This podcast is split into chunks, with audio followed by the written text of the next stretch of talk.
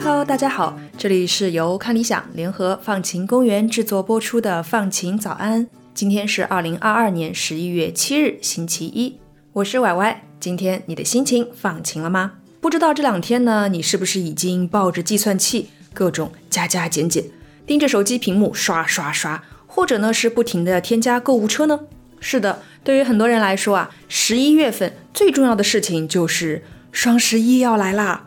我到现在呢还记得几年前啊，为了抢双十一的优惠，还要熬夜结账。大家把结账网络都挤瘫痪了。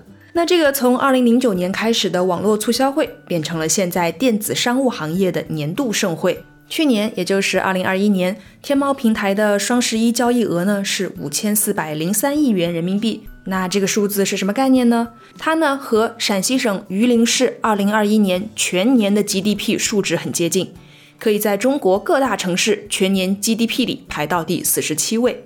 我呢也听到很多人和我说过。下单之后的一段时间里，每天回家都可以收一堆包裹，收包裹和拆包裹是最最幸福的时刻。买买买的快乐之后，当然就是拆拆拆了。根据统计啊，在二零二一年双十一期间，也就是十一月一号到十一号，全国邮政和各家快递企业一共处理了四十七点七六亿份快递。双十一当天的快递数量呢，就有六点九六亿件。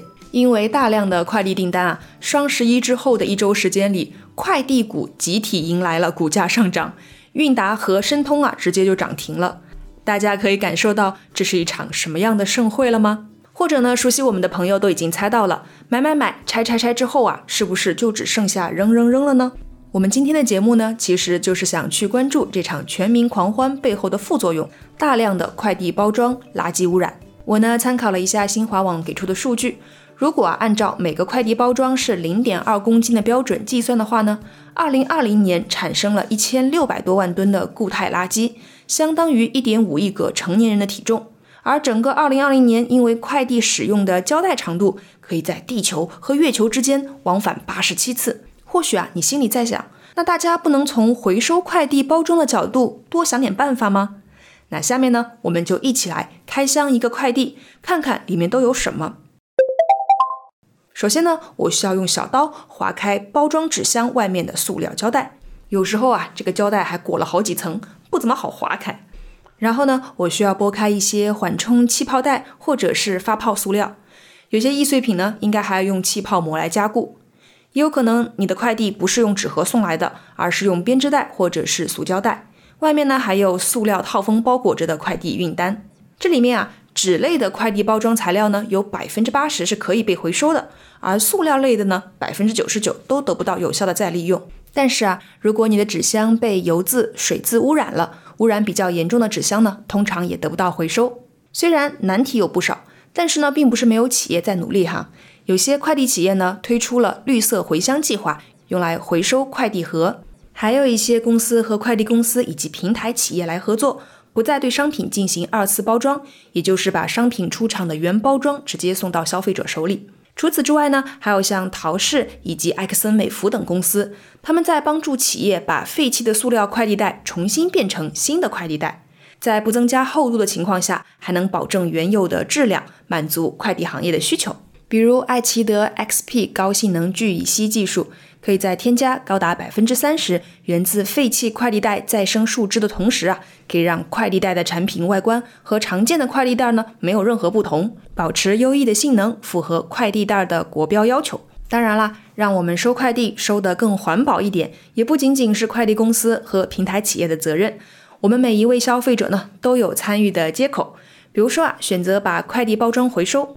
从去年双十一开始，消费者呢就可以在淘宝或者是菜鸟 App 搜索快递包装回收，生成自己的个人减碳账单，通过驿站取件、驿站回箱和到站寄件这三种方式来增加自己的减碳量。不知道你有没有参与过这样的回收活动，体验怎么样呢？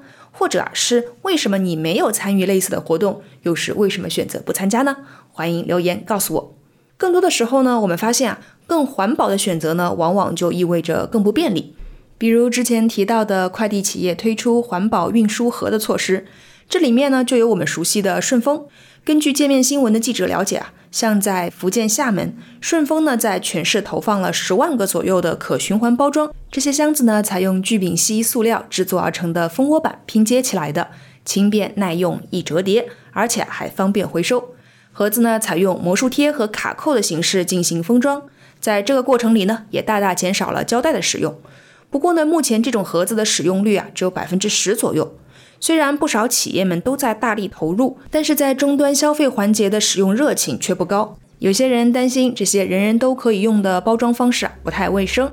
另一方面呢，因为箱子需要收回，没有人接收快件的话就无法进行派送，所以对快递员和对消费者来说啊都很不方便。在方便快捷收到东西和保护环境之间做一个选择，你会怎么选呢？我承认啊，这个真的挺难的。当我们习惯了、熟悉了便捷又高效的个人生活方式之后，就真的很难再回到有些不方便的生活状态里了。而且，面对个体努力的杯水车薪，我们也很难不去问：嗯，只有我一个人选择环保，但是不方便，这样的方式真的有意义吗？那在这里呢，我给不出一个答案，因为我自己呢也是一个矛盾的消费者。不过啊，我想借用做客《放晴早安》第一季第一百三十七期节目的嘉宾老汤的一个理念。他呢一直在践行零废弃的生活。那他给出的建议呢是：不要想得太大，不要觉得我就是永远不能够买快递，而是呢有意识的在生活里啊慢慢增加零废弃的环保体验。比如呢，最近这段时间生活工作都太忙了，买外卖或者是买快递可能更加符合你的实际情况。不过啊，当情况允许的时候呢，或者是想为环保出一份力的时候，也可以考虑少买一点快递。带上你的环保袋儿，去附近的超市来采购一番。那期节目呢，其实对我自己特别有启发。还没有听过的朋友呢，欢迎通过看理想 App 或者是喜马拉雅来收听。那在世界范围里来看呢，十一月份呢，同样也是一个消费和网购的大月份，因为感恩节是十一月的最后一个星期四，感恩节的第二天呢，就是黑色星期五 （Black Friday），也就是大家买买买的时候。这个节日呢，最早特指北美的线下超市联合促销。你可能啊看过一些黑五当天线下超市排长队，大家疯狂抢购的图片。慢慢的呢，线上的销售啊也越来越多，而且啊从北美向全球蔓延。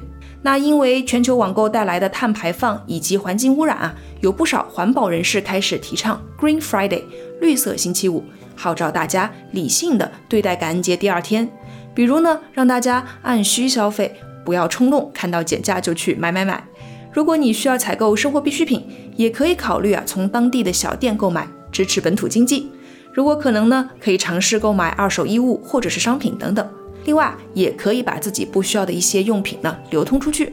无论是从做一名理性消费者的角度，还是从做一名有环保意识的公民的角度，这些都是我们可以去思考和行动的地方。好啦，那就欢迎和我分享你今年双十一的体验。我是歪歪，祝你拥有放晴的一天，拜拜啦。